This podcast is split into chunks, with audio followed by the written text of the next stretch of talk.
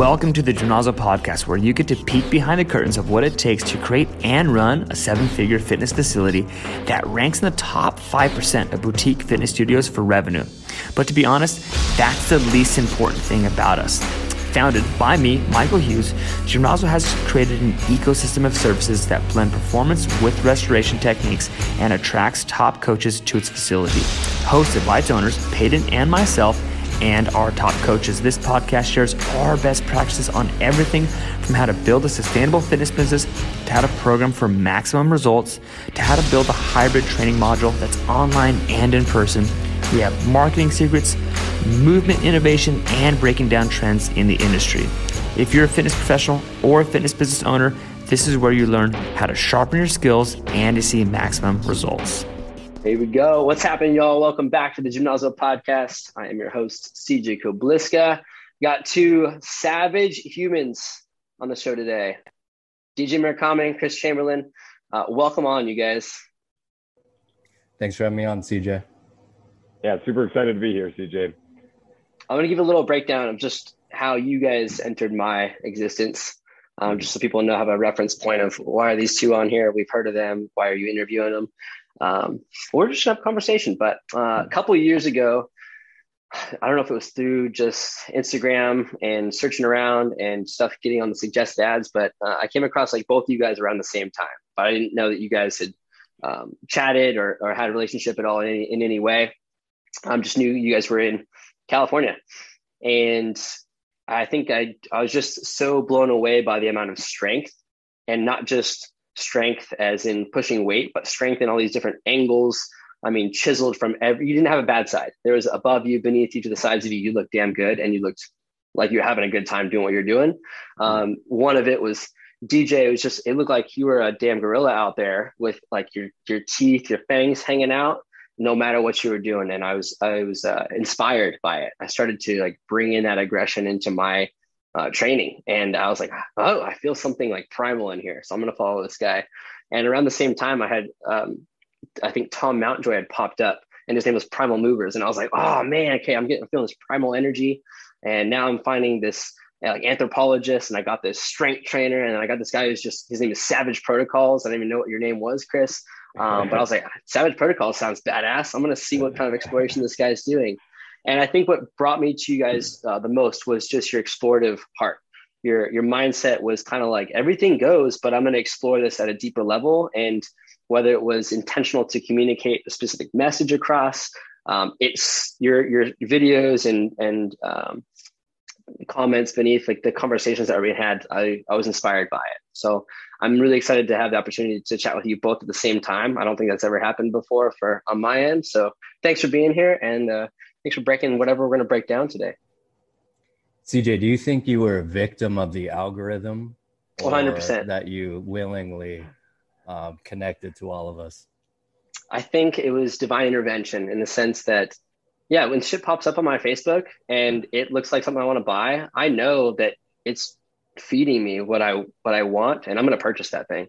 So I, I saw you guys like follow, follow, I'm in.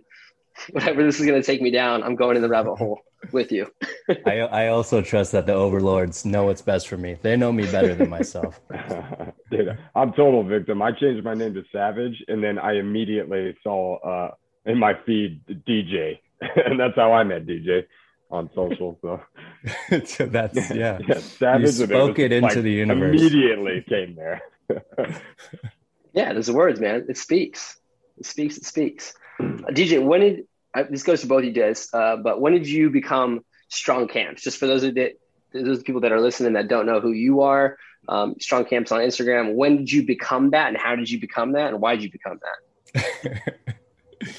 yeah, like it's a, a, persona identity. It was actually uh, ah 2014 or 15 whatever so i had an instagram before and uh, personal instagram that was private it was just pictures of like flowers and meals I made. And um, I decided to make one for my business. And I had a Saturday boot camp that I called Strong Camps. It was like strength circuits. So I made an Instagram to promote my uh, Saturday uh, boot camp class and called it Strong Camps. That's how it started. That's epic. And then I, I did one video where I had my shirt off doing an exercise, and I'm like, oh wow, I'm not gonna film my boot camps anymore. I'm just gonna film myself exercising. oh god. Those pec sell, man. Sex sell and pec sell. You, you gotta follow the algorithm. Praise What about be. you? What about you, Chris? I know you, you recently became Chris Chamberlain on Instagram, so you're back to your original original name. But uh, Savage Me. Protocols, where did that start? I I was KB Beast Fit originally, actually, which was nothing. I literally have been I've been on social media for like not that long, like a little before I met DJ, probably. So I haven't even been on it very long. Was that your Um, AOL eh, like AIM name? Or- I still have an AOL email, by the way, guys. It's the, the one you're going to get back at me the best. and I'm not 40 or 50. I'm in my 30s. So pathetic. Um, you know, uh, Savage Protocols, originally the idea of it was, uh, it's just this idea of just like, I had like a method to my madness a little bit. So they sort of oxymoron to each other. Like, I'm to be doing some downright dangerous, awesome shit. And, but there's also a really progressive and regressive approach to how I do things actually. So uh, it's super attainable to anybody in my mind. So that was really the thought behind that originally. Nice. Yeah, man. Right on. Thanks for sharing. Uh, I know I just got a little thing up here on my. I'll have to edit it out, but I don't know if you guys got that little thing that said 10 minutes left. So I'm gonna when we ended at 10 minutes, I'll just call you guys back in. I don't know why my thing didn't update, but there should be no limit on here. So just if you guys are like, oh shit, knocked out, t- type back in. Yeah. Uh, thanks for sharing on that. The background of you guys. Uh, when you two guys met up, I know you said it was through Instagram. How did that kind of take off? Because I mean, with what you guys have created with Chi Torque, um, and just the level of communication of what strength can it can really be um, as a as a more three dimensionalized, more multidimensional than that than just lifting heavy weights, but lifting heavy weights in different directions. Uh, where did you guys' relationship and communication take off? Uh, you know, I think I, I did. I invite. I invited you. I mean, we met knowing you realistically, like big time. That's where I would say. yeah. Well, we I- yeah I we we met fostered more of a relationship there.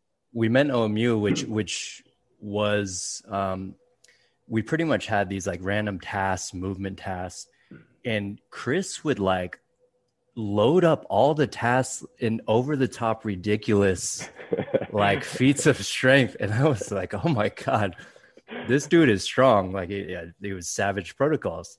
Um, so that's when, yeah, we were like, uh, I think we were both doing some challenges on Instagram, and uh, that's where I gained a lot of respect for Chris. it was just his sheer uh, farm boy strength. yeah, yeah, yeah. Pound for pound, some of the strongest guys I know, both of you. yeah. Yeah, I think Chris might be. Um, if someone said who has the most like raw farm boy strength, I would say, yeah, Chris Chamberlain. Pound for What a pound, for guy. sure. Thank you, DJ. I appreciate that. What what are the uh, what are the test protocols here? What are the three to five things you're going to do to prove this? Oh, me? I'm gonna pick up things that nobody else has thought to pick up, and I'm just gonna do it because I can, and nobody else will be able to do it. DJ's the only one I think that might be able to pull it off. You have to be but able to, you have to be able to lift my anchor chain that I have. Only a couple men have been able to do it, and most of them have been Olympic athletes. So, you got that in the garage now. oh, it's right behind me. Got my anchor back here too. It shall be done. I'm looking for a safe. If anybody has a safe or an anvil, I'm looking for that right now.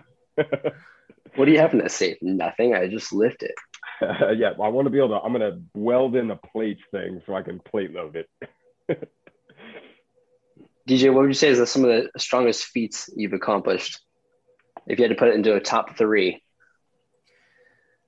Oh boy, I don't know. I mean, it- the the ones that were hardest don't look the most impressive, but uh, one that stands out to me is I was at this Airbnb in Joshua Tree, and there was a huge satellite dish. It was like really big, maybe the size of like a, a whole roof, and it wasn't too heavy. Um, so I'm like, okay, I could do this, but it was windy. So every time I would try to pick this thing up, if a gust of wind would come by, I would it would topple over and like blow me away.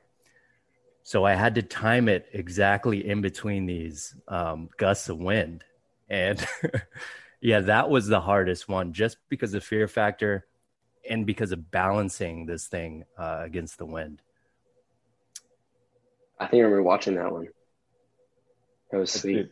I definitely. That, I remember the shopping cart's the thing I always remember, DJ. It's how I will forever remember you, and you are ingrained in my head. yeah, I mean, that's what's fun about those odd objects and implements is, I mean, they're difficult to pick up because they could be heavy, but the awkwardness, the sketch factor of dropping it on your face and balancing it um, and orienting yourself underneath it.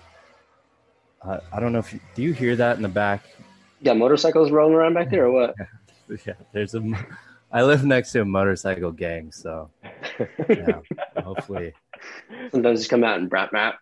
know you're on the phone. Every time. uh, DJ, something that inspired me, and I think it's it's what may have stemmed the creation of maybe the start of Chi Torque. I want to get into kind of what that was and, and what it means to you guys. Um, was when we were in Peru back in 2019, and we were we're under the influence of cactus, and I found myself doing nonstop swinging of my arms in all different directions, and I look over at you, and you're so calm and maybe possessed calm. I don't know.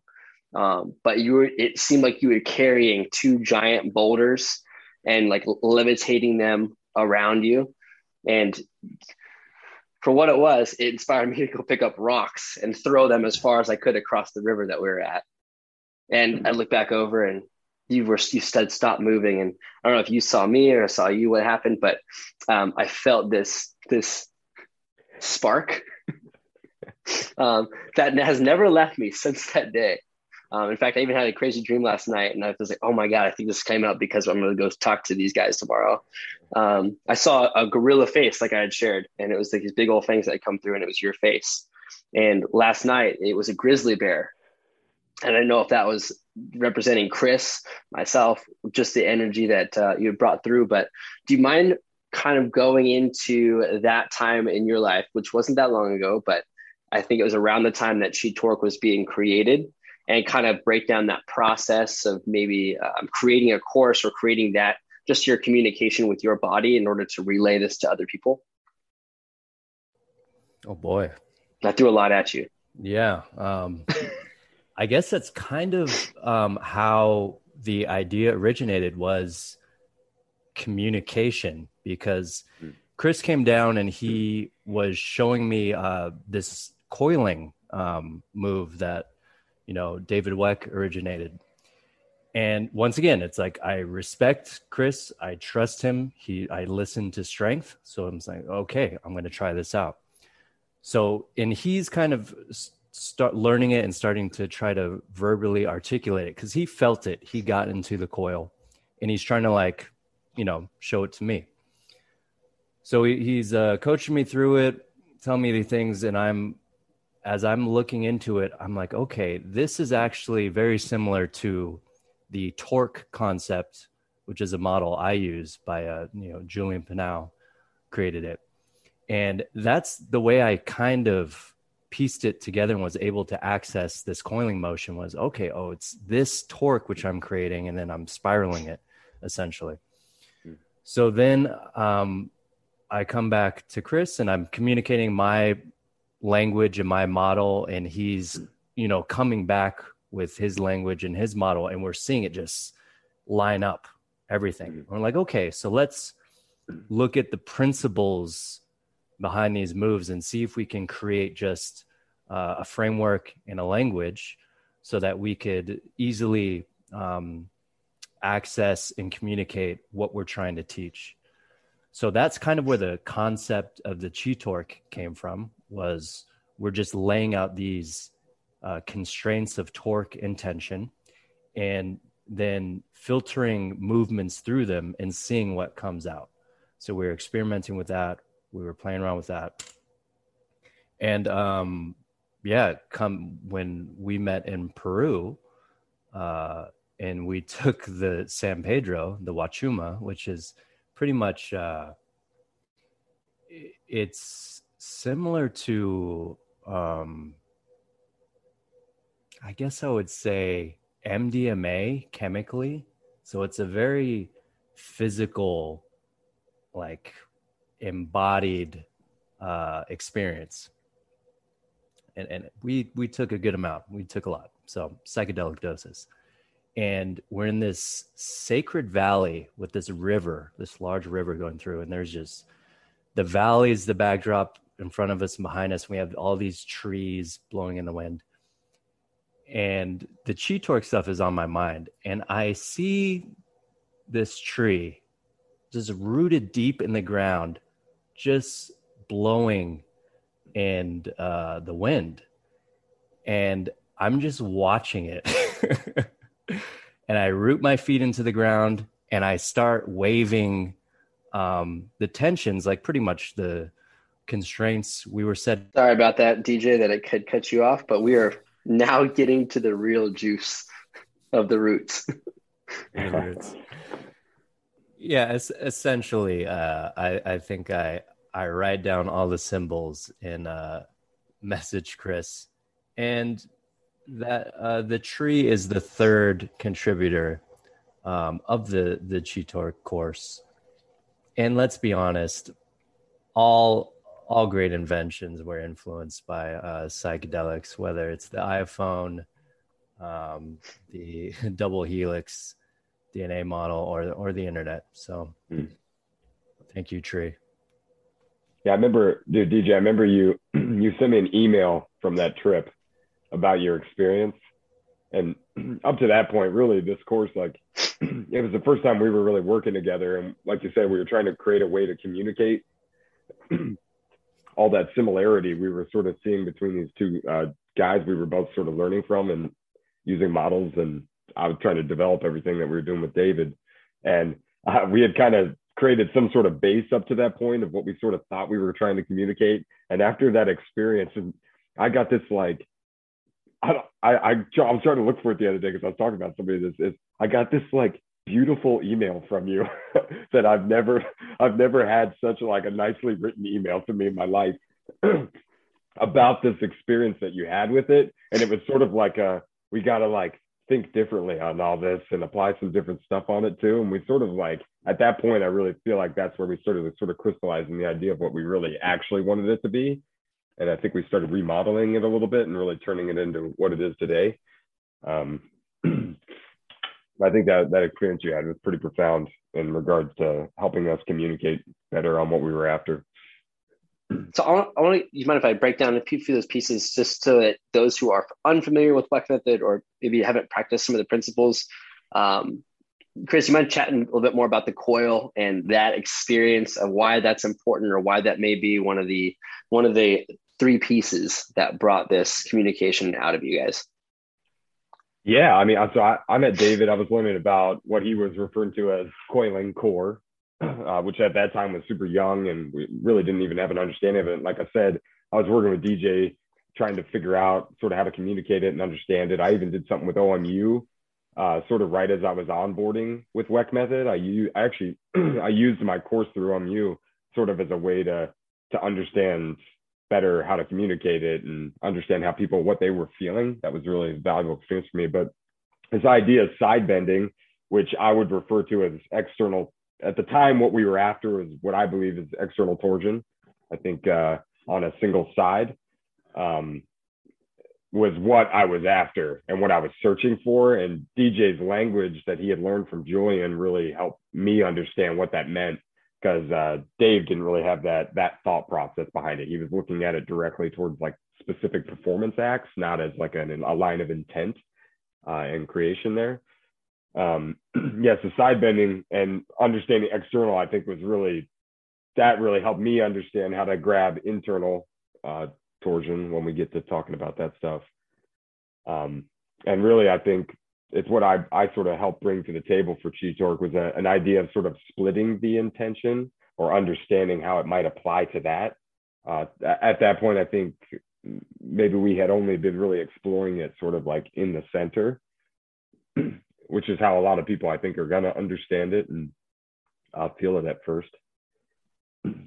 Yeah, I mean, like with the the way you have the course lined up, it starts out with very basic. It seems very central, um, mm-hmm. going from like the roots and then to floating your roots into more of an open chain, and then diving into actually shifting it from one side to another and flowing with that, and then carrying it over to walking. It was like an initial, like, okay, here's your roots, take up your roots, and then now go travel with those and reroute yourself, and it's established a good foundation when I found myself like you launched it, I'm like I'm going into this, and I I probably spent three or four days of just nonstop. I wasn't doing anything else. Of just watching the videos. I still had time off of work and was it was it was screwing with my mind. If that's the only way I could put it, I I couldn't think through it. I could only feel it, and it was shifting my mindset. Where I had come from a, a background of uh, I have to think through things and understand them conceptually, and then try to write it down and then talk about it I had lost touch with that feeling space.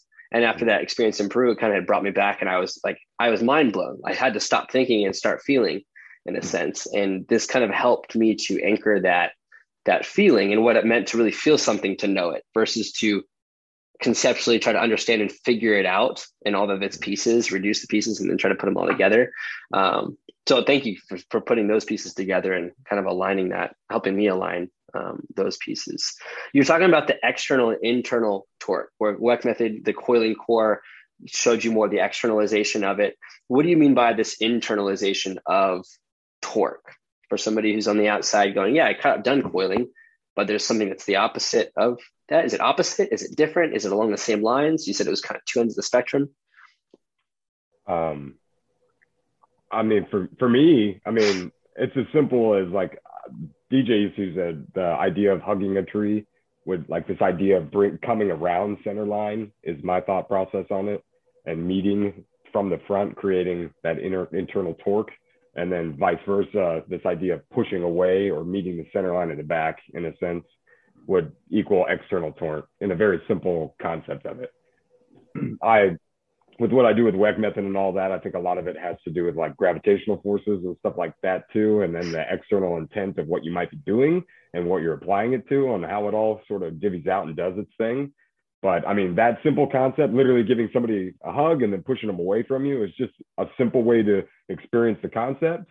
I think DJ used to do like a nice little, uh, like a, was a towel drill or shaking out your sheets, something like that is an opportunity to sort of express or feel what we're talking about and I love how you mentioned feel a lot. I think that's a really important piece of it. I had I was I was sick of uh I know I was sick of just like overly technical stuff. So having sort of like a, a general thought process and a way to filter through movement and try to experience it a little differently was really big for me. I know that that's what made me really love like the the Kamehameha section that we did in the course, like where it is a little more flowy, where we really get to put it together. That one really, I really enjoyed that portion of it. Um, but yeah, that, that's what we mean by internal. I guess it's just if you if you if you gave somebody a hug, I think that's a great way to explain it, DJ. If you would agree with me on that. Yeah, um, I would I would say um, going back to the communication, it started all positionally, as yeah. in your joint goes here to here, but that wasn't really the point of like the coil or creating the torque, right? It wasn't just mimicking positions it was tension through the muscles. So um, when we brought in these chain of muscles into the uh, torque concept, so external torque is going to be um, the opposite chain of muscles um, as internal torque, which is the muscles contributing to you know going towards the midline. So then we had a more uh, objective way of saying, okay, we want the line of tension to be generated through here because you could take a snapshot or a picture of someone doing both torques and they could be in a similar position, but you don't know the intent behind it or where they're driving the force. And that's where really what I got from, you know, David and Chris was this um, directional intent, which I never had in the gym. I was always kind of just standing there sagittally, or even if I was going in different planes, I was just moving weight up and down or to a certain spot. But this like waving motion, um, that's generated through the torque, and which includes balance and verticality, which are things that I didn't really um, couldn't really grasp until putting in these constraints of the course. Um, it, it just, like you said, the feeling of the feeling and the tension of the movement uh, are prioritized over just creating shapes. Mm-hmm. If you take it into something uh, simple, I, I, think you guys had said something about a, a, deadlift, and there's one way that you can you can say you could crush the bar, you can rip the bar, but what are you really doing when you're crushing or ripping the bar? And um, it's more of a full body expression. I was talking to to Leo Savage about this and how um, he mentioned like yeah, lifting weights is an expression, flow is an expression. It's all expression. When you when you go to train, there's still emotion that's involved with it, um, and there's an intent more behind the emotion. Like the emotion may be driving something, but what's your intent when you go into this action or into this activity? Something like just doing a standard barbell deadlift, over over grip, and you go to do your deadlift. Talking about the expression of your tension, it's like, well, what are you intending to do? Are you intending to just to lift the bar up? because there's probably some other things that we subconsciously do when we're going to lift that bar up. We think it's simple that we're just lifting up, but how many other pieces are involved in the success the success of that movement? You know, what is your right foot and left foot doing? You can look at it biomechanically or looking at it internally, like reflecting and internalizing what you experience. Now, something beautiful can come from this deadlift. Something powerful can come from this deadlift. Um, I've seen so many people approach a bar and be very vulnerable with it and it's like oh your back is having issues or we've been told like oh these we have to correct these things when really it may be a matter of just connecting somebody deeper to what they're trying to do as opposed to just like oh this bar is scary. I'm going to lift this thing. And instead of trying to correct all this form how are we communicating the intent? And i think what typically people do is say trainers will do is say rip the bar or crush the bar. So it applies some kind of tension into that bar bringing it to you know if you say crush it may bring you more into um, something similar to an ice or that compression in the front, like more like the hug, and something maybe if you rip the bar apart, it's more like that fire or that expansive energy. And both are correct, but if we don't know what we're doing, that may be the, the disconnect. That might be where there's a lack of success. That's putting it very simply, but I think there's so many other layers that, as a coach, if we're aware of, we can start talking to that behavioral side of it and not just saying we need to fix all these like knee and your back and your shoulder and all these pieces. Maybe they just need that deeper connection. And so what i guess what, I, what i'm asking is what kind of cues may you give somebody if you're applying the the concepts from chi torque and you're not necessarily trying to say hey take this whole course and then come see me. You're just going to use bits and pieces to help that person become more successful in that session. What are the things you find yourself saying or speaking to um, that helps somebody who maybe is more vulnerable, maybe is a bit weaker or new to training and just unaware of that communication with their body. Well, this is something I think me and Chris probably approach differently, um, which is great because mm-hmm. you could kind of figure out whatever cueing, um, whatever drills you want to um, transmit the the feeling or the proper tension that you're going for. So I will either change the um, somehow can change the constraints of the exercise. So if I want internal torque, in an easy way to describe this is if you're lifting up a sandbag or an object between your hands, a baby, a box, um, you're medially compressing the object as you press it above. And if you have a barbell, a lot of people are taught rip it apart. So under an X-ray, you could be hitting the same positions, but you're squeezing entirely different uh, muscles while you're going through the path. And you're going to find this affects mobility.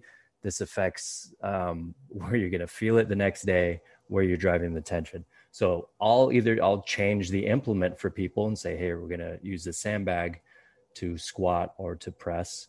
Or if I want to break it down uh, more on a isolation level, I'll look at the muscles that contribute to more medial tension and internal torque, and we'll just isolate those muscles with like bodybuilding and that might uh, bring it up or contribute to them gaining connection to their body so that they can then use it on an exercise. And i'm sure that i'd like to hear how chris uses it. I'm sure if it's more of a movement um, lens that he uses. Yeah yeah yeah. I'd love to talk about this because something that's always been big for me i just kind of want to go back to some stuff you were saying a little bit and answer this question at the same time because uh, we're sort of getting into cueing. And for me, I, I grew up laboring. I was a construction worker with my dad. I grew up just lifting stuff my whole life. DJ always says I'm farm strong, and I, I would agree in that sense. Is that I actually felt like I got weaker when people started cueing me and trying to tell me what to do, and I immediately gravitated away from it because I genuinely had like an intuitive understanding of like, no, no, no, I've lifted really heavy shit over my head and put it over a wall, and like I didn't do it that way. Don't tell me. So I sort of migrated away from coaching, like people telling me what to do. so this lens that we sort of created is such a great way to like filter feeling and start to help somebody else understand a feeling without so much cueing. It, it, it lends an opportunity to cue if you would like and you understand it. But what I have found is there are, as uh, a, like DJ is saying, is like picking up a sandbag or something in the front, something like carry like that. It's very like intuitive to feel the internal torsion or like experience. And I will I will go out of my way just to make sure that there is exposure to different drills that lend themselves to almost always put the person there without any thought process. So there can be a layer of not having to feel like they're constantly being told what to do, but we can develop like a that we can they can develop that feeling with themselves because as DJ said, like things can sometimes look similar in shape or appearance, but the intent behind it may be different. So I tend to find that like if if somebody's in something that could sort of be one way or the other, like I like I don't know. Like if if they don't know, then I don't know, and then they rely on a cue maybe to get the experience I'm looking for as their coach. So I really at this point in my understanding of it, I really like I really go out of my way to do things that feel totally opposite of the other thing. That there's almost no chance of them even experiencing it. And then that's uh, a big thing we're I'm, I'm, I'm huge on is positions. So developing positions before we start creating full movement a lot of the time. And not that I don't do movement, but I think it's great to work on like isometrics and holds and postures and understand them and, and under duration and load and or some sort of uh, intensity. And I get people to experience that in either of the lines and then learning to move the line with that once they understand it. And then also and then being able, I think at that point, there's an understanding of A, B, what I'm after, and then learning to transition between the lines. So, with, with like anything else, I think something positional, positional first, and picking exercise choices that obviously make sense for the person and the goal, but also also makes sense for educating the line of intent you might be trying to tackle and and develop that. And and realistically, I mean, I can get super specific with some of the stuff maybe in a minute if we want to, but like it really depends on the external task of the person, what they're after. And I think a lot of time in the gyms, a lot of people don't actually know what they're directing all of this intensity towards. Uh, I, I get the opportunity to work with like a lot of athletes right now and stuff like that and high level people. So there's like a very like specific intent, which is really helpful. And this stuff is really informative on how to to develop pathways for very specific tasks or like singular jobs maybe a high performing athlete has, which is really cool. Um, I'm working with somebody really special, like really cool with that right now, which is kind of oddball. Maybe we'll go into at some point, but I don't know. That kind of makes sense. yeah, I want to touch on a few points of that, like the, the positions, especially as I, I work with here at Gymnazo, especially our, our community. We've got a wide range of, of abilities and capacities to move and to train, but everybody's looking to better something and that's to, to live more easily, more freely.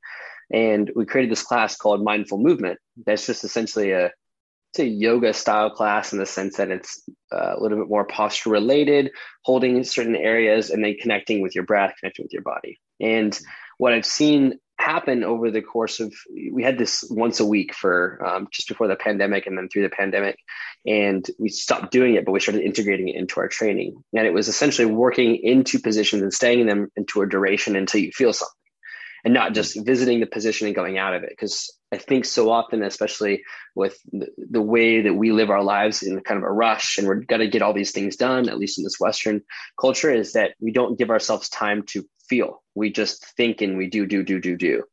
And in that doing you have an opportunity to feel but without spending time in what you're doing just getting it done checking it off the list we don't reflect back on our experience or we don't have time during that experience to reflect. And so in this class taking them through um, our spherical movement series first, just you know, getting the thoracic spine, hips, and shoulders to move through their general up and down motion, lateral motion, and rotational movement. Kind of setting a framework of lines of sensation of balancing your front of your body, balancing the back of your body, feeling it lengthen, not feeling just the contraction of the tissues, but feel them load or lengthen first and then contract to bring them home. And then working through some diagonal type motions like hybrids of the planes, and then finding that we can integrate the chi torque series and coiling and how beautifully those mesh after there's been an opportunity to slow down and connect with an extension and hold and just notice your breathing in extension notice your breathing in flexion notice your breathing in lateral bending notice your breathing in rotation and then having the funnel of one side going through some externalization as the other t- side is going through an internalization of torque and going oh one side feels free one side feels different and just having the opportunity to say hey pause here and breathe um, it's like people get lighter and they feel freer and they're calmer after going through a series like this. This is kind of the outside of not just the training side, but um, the it's a meditative movement. It's an opportunity to just notice what your body is already doing and give it time to process those sensations or those feelings, so that when you visit those positions, like a single leg balance or a stride stance or a deep squat, um, or your heels are just off the ground, and recognizing what is it that your body is trying to do it's trying to communicate. It's trying to foster a way to maintain your stability maintain your roots so you, that you don't timber like a tree. Um, and how beautifully you said it dj like that, that tree was like that that element of just the we got brains we got brains putting together all these pieces and then something so simple as a tree gives it this deeper feeling deeper meaning of connecting with the roots. And then seeing how that carries over when they're actually doing it with load like now they look like they're stable. They don't look like they're struggling. Um, they look like they're actually enjoying themselves in the experience versus like i fucking hate this workout. I'm dying. Nothing wrong with that but there's an opportunity to shift that experience and go i, I recognize what i'm doing how i'm doing it and i'm just doing it. I'm actually i'm experiencing myself right now. I think what i'm hinting at is just its presence. It brings you into that moment of what you're doing so that you can make a different decision that might actually be better for what you're trying to do are you trying to lift a plant in your backyard and bring it to the front yard and it's in a heavy pot? How did you do that? You know, you didn't necessarily answer it with words, but maybe you chose a different po- position.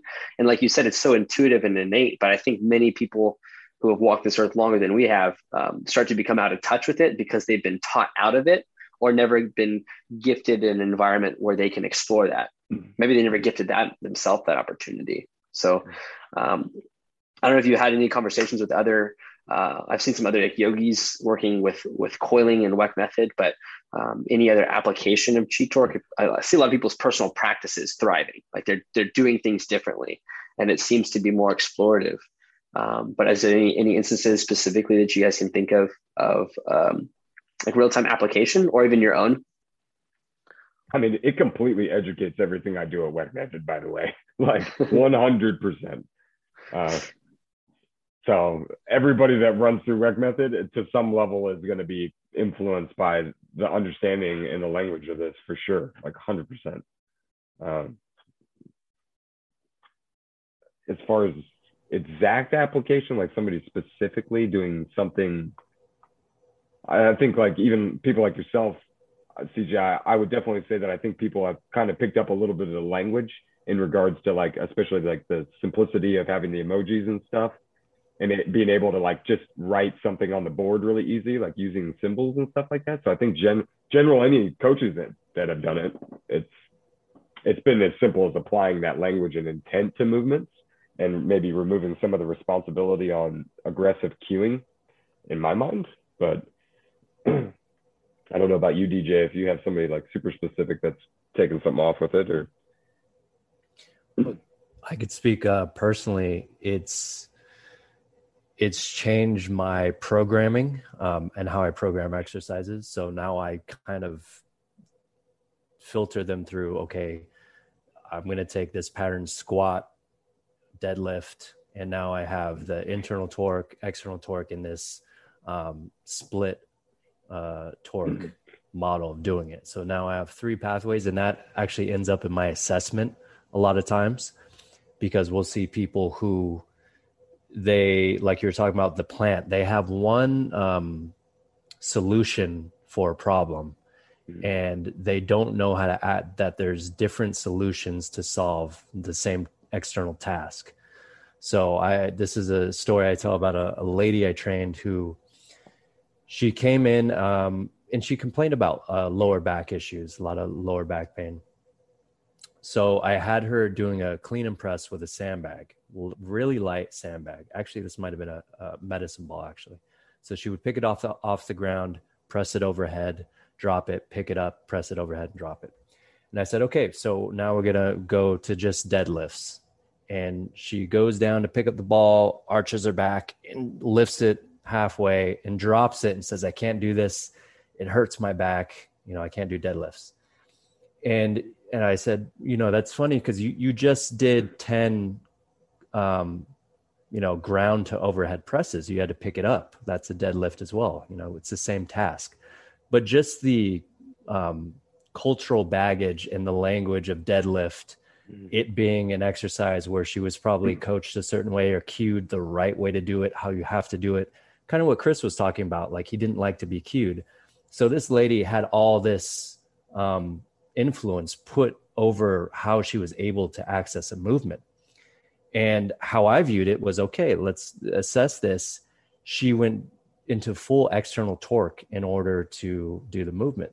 So our plan was teach her to connect to internal torque. And about cueing, uh, I forgot to mention, I do tactile cueing all the mm. time with everything because it gives you that map of where do we want the line of tension. So I'll press onto those main muscles. And I said, this is where we're driving intention. And the whole organism will orient more around that when you give them that feedback. So uh, we gave her the connection to internal torque and then had her move dynamically through it, you know, position and then into the dynamic movement.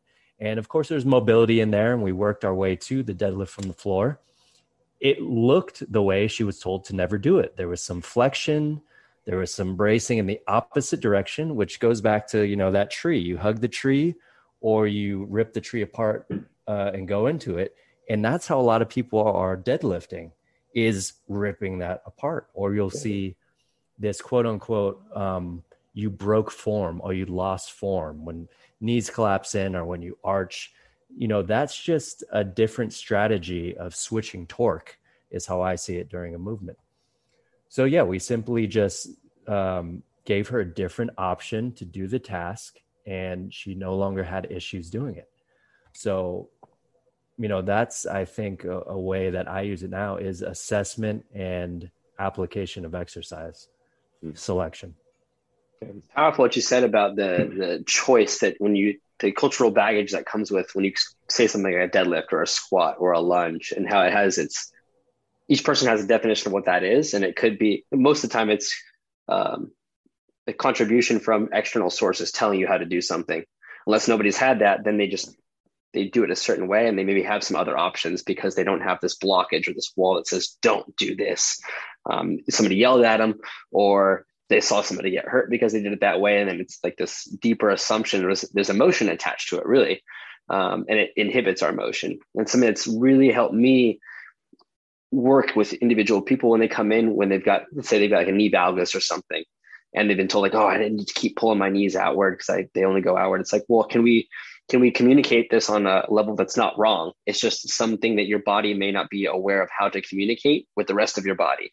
Because you're, you're not just a knee, you're not just a hip, you're not just a shoulder. Those are individual pieces. They're all attached at some in some way, shape, or form to the muscular system, the skeletal system, nervous system, all of the above. All our organs are working together. And to just open that conversation and say, hey, listen, there there's a lot of right ways and there's not really a wrong way. It's just we need to help your body communicate better and match your intent with your action. Because you might be in thinking that you're doing something when your body's not doing that thing. So can can we be a mirror as coaches as opposed to just having them look in the mirror and say I need to be perfect form? Can we be that mirror where they can reflect on their experience? And another conversation we have a lot of times is I can't feel something for you, but I can see it and then you can feel something. So can you learn how to share what you're sensing or experiencing so that i can we can kind of step into each other's experience here and help each other out?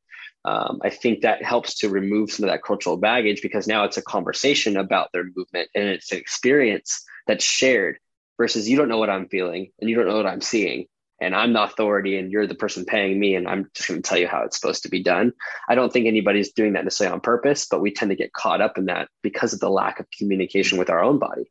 and realizing there's so many ways to do something. There's probably a better way and a more efficient way to do it than you might be doing something if it's hurting you. But what is causing that? I think it's that that opening that communication. Uh, there's a book I read. It was called Emotional Anatomy, and looking at how somebody may hold their body. Right? Maybe they're like very rigid and upright, authoritative, or the opposite, and they're kind of closed down, more depressed. They're closed off to the world, and they're in protect mode. And then there's like the bloated. You're just you're out. You're kind of living in your stomach and your low back. And then there's the opposite of just like crumpled in. So like they talk about these four. I think his name is Stanley Stanley Stanley something, but in emotional anatomy, if you look it up, um, that that helped me become aware of like, oh, somebody's coming in to see me to get better. Can I see them for who they are right now, and not necessarily put judgment on that, but just recognize that their body may be steered in certain torque, inward, outward, maybe some more in the upper, maybe some more in the lower, and their their awareness is living in one of those places, not in the full body. And something that we did um, you'd taken us through a, a, a, tactile movement drill dj that was like hey can you flex this tissue? Can you activate it you touch on a shoulder touch on a back can you just contract that space or bring awareness to that space? And it's amazing how easy some things are and how difficult other pieces are depending on where you're where you may be living um, in your body most of the day. Or when you're training a certain way like okay i'm on a, a certain protocol. I've got to get this much strength uh, this many reps this kind of load. How caught up we can get in that side of the experience that's so external that we may not be reflecting on how we're doing something and connecting deeper with ourselves so that we don't need to do something one way. We, we just react to our environment as it is and so be it. It is what it is. Um, as opposed to like okay like the videos of uh, functional training in real life or traditional training in real life and you see a guy doing laundry and it's all laundry dump sit. It's kind of like it's a, it's a very it's a what's his name? Bearded bearded uh yeah. but uh, it's kind of like making fun of what we're what we're training our body to do. And when we're in that 20 minute 30 minute one hour two hour training session how much inputs we have the opportunity to connect with from an external environment and different forces that can help us just live our life more freely and not have to have complex conversations about what's going on and more so just more of a, a connected experience of what happened of what really happened. Yeah i like what you said about the uh, feeling uh, you feel the movement because that's a, I think in the evidence-based like training world a lot of people are anti-subjective feeling. Um, like it does sensation doesn't matter at all doesn't matter where you feel it because it's not measurable. Um, you know i disagree. I think the one thing that um, connects all of us are these major like muscle groups and landmarks in the body. Like we could all flex our pec right now and uh, we could all feel that happen. And we all know we're feeling kind of the same thing and it's going to kind of put the same tension and bias the same position through the body. So that's why I think it's it's valuable to give people um, teach someone to connect and feel their body, and you're giving them uh, a very valuable skill that they could then uh, use as an internal compass when they're navigating tension through movements uh, instead of just hoping they look aesthetically uh, correct or you know they're they're performing it the right way which uh, is the best i think it's the best people think we have available is like we just got to reverse engineer this to make the uh, skeleton shapes similar and then you're doing it correctly. Um, but we're also different and like i said there's different intent involved. So the feeling i think is something universal that uh, hasn't been articulated or we don't have the instruments to maybe measure that. Uh, i mean we have emg but that's not too reliable. So i think that was kind of our, our conversation in the beginning between chris and i was uh, okay how do we how do we verbalize this communicate it and then transmit that feeling onto other people mm. and i think people are doing it in lots of different ways and, and i love that yeah there's a lot of different paths to get to success stuck in one, we're gonna find some failure. Failure's not bad, but maybe it's finding a new path. um, we got a few more minutes, guys. Um, hmm. Chris and DJ, I'd love for you guys to share a little bit about how people can find you and um, apply a lot of the principles that you bring into your own practice and into your service in your community, whether it's with coaches, with athletes, with just your population that's coming through. Um, I know Chris, you're through Weck Method, and DJ, you you're kind of a. I think you're just a standalone I don't know. I don't know much about where uh, where to find you, man. You're kind of a, you're kind of just really in the, in the ether. That's yeah. not little, that's not good for my business. so uh, hopefully you can share a bit more where people can can search you out besides just the social media channels, but uh, get a chance to realize that you're a real person in flesh. Yeah, I'm not a bot. I'm not a bot. Um, you could find, you could find me on uh, Instagram, Strong Camps, and have a link tree with everything on there, or yeah, that's it. yeah. Is that why? that's why nobody can. yeah, just go to the link tree, find it. yeah, it's somewhere on the link tree. You know, I mean, they can get Chi Torque. That would be the number one thing. We're sitting there talking about language. We're creating a way to communicate. And I think the best way to find out would be to find Chi Torque, which is on uh, on your link tree right now. Yeah, the Human Strong it might it might be yeah. Yeah no it's it, it's on there yeah. yeah so yeah. if you if you head there um it'll take you to all the courses available. And um coming up uh, chris and i are going to be showing our own training um, our own programs are going to be available to access on uh, the strength quest which is a platform we're coming out with. And chris is going to be showing you all, all the rotational um, strength he does with that split torque, and I'll be showing how I um, program internal, external, and split torque in my programming. Brad, what about you, Chris? Uh, yeah, I mean, Strength Quest, I think that's going to be a great way to sort of like gather and find the two of us um, and sort of like a uh, tangible program that you can start playing around with us. Uh, and then if you're a coach or just a movement practitioner and you're, you're interested in learning more about sort of split torsion, even layers of this and how we apply it at Weck Method. Uh, we have live courses of the rotational movement training course uh, that are coming up. I got one in Austin actually at the end of this week, which I don't know when this goes, but uh, and then we have uh, we have one coming up in August 12th in San Diego, and then we'll be shooting out a bunch more of those as well. And we, we teach you guys uh, rolling ropes, like how to propulse use propulse speed trainers and elastic bands, and we'll be using a lot of the the torsion concepts involved in that as well that was one of the, my favorite things that I, I have done with uh, courses that I've taken was actually go out to Weck Method. It was like it was actually because of DJ's doing. He brought ropes out to Peru. I did not want to play with him. I was like looking at from a distance, going like, "What the heck?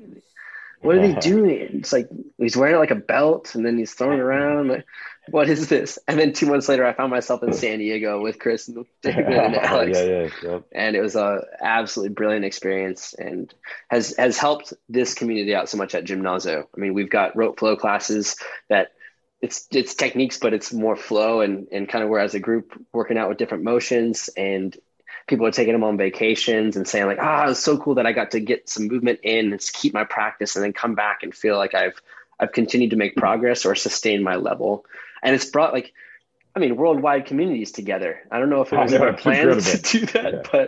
but um, yeah. What, uh, what's cool too, like if you come out to a course with me and stuff too, I always I love talking Chi Torque and stuff while we're at it too. And anybody that sort of stumbled upon it, it feels like a nice little secret community in some level. Uh, but I'm I'm I'm always really excited to to use that language as well and talk about how it applies to to things that are super fluid like uh, like the rope like that. My understanding of the torsion and that, and I'd love to explain that and a, a way to express it. And uh, we didn't really discuss that today, but this is not something that always has to be like high tension or high load, or something like that. The intensity doesn't always have to be way up there, and that was something I think we were really pushing at first. Is it's not exactly that. That's a great way to feel it, and I think me and DJ naturally gravitate towards that uh, in our own practices. That's just who we are. I think we learn by strength uh, and intensity, but maybe I'm speaking for you, but I definitely do myself. Um, so that's a that's a cool thing. I also sort of like discuss if you if you're in the know. So right on. Yep. Thank you guys so much for popping on. I if you guys don't mind, I'll let you invite you back and dive into more of those concepts. This is kind of more like an overview, kind of see where things come from, so people feel like they've kind of been part of that, um, part of this since the beginning, because it's still it's still growing, and the communities that are sharing this similar verbiage communication is uh, I, I feel it's very powerful, and it's a way that I when I came to the Weck method, I was actually going through the Chi Torque course, and it was um, like it felt like it was they they tied together so well, and you I felt like we were already connected, you and I, Chris, with it before um, before ever really meeting you in person. So I really do appreciate that, and hope to see you guys all very very soon. Yeah, yeah, yeah. That's the game plan, right? Thanks, CJ. Good chat, yeah. brother. DJ, Chris, thank you so much. Uh, until next time, y'all. Check us out on Instagram, on YouTube, and of course, our other podcasts. Peace. Hey, y'all. I hope you guys enjoyed today's episode. And if you did, please share it with your fitness obsessed friends and peers who are also navigating this world of fitness and trying to succeed through the trends and misinformation. As you guys can see, this podcast is basically a masterclass for trainers wanting to level up in their coaching skills and their fitness business model. This in 2020 because you and your fitness tribe deserve to see an unfiltered look at all the aspects of what it takes to stand out as a next generation coach and build a successful fitness business. So, share it far and wide. And please, when you do, do me a favor take a screenshot of this screen and share it to your social media accounts and use the hashtag Gymnazo Podcast. That's hashtag Gymnazo Podcast. That way we can see you and share your post with our audience. And finally, when you're ready to go to the next level as a coach or in your business and to reach more people, please go check out gymnazoedu.com. We have put together the best 90 day coaching program on the market for trainers wanting to become a masterful practitioner and build a business that gives them the freedom and impact. So let us help you do just that. We have online training and one on one coaching to guide you through a full 90 day certification. We even get you training our clients live because it's always better to work out your kinks on someone else's clients than yours. But we promise you this your clients will be blown away by the transformation our program will help you make. You'll be masterful at a whole new level and part of an incredible community of coaches worldwide taking their skills to the next level. So if you thought today's episode had some fire to it and inspired you to take action, wait until you see what we deliver on this program. So just go to gymnazoedu.com and we'll see you on the other side. Remember that turning your passion for fitness into transformation and sustainable business is critical to reaching the people and lives you were put on earth to help. It matters and truly can make an impact in other people's lives. So I hope you do that. Keep sharing your passion, and we'll talk to you soon.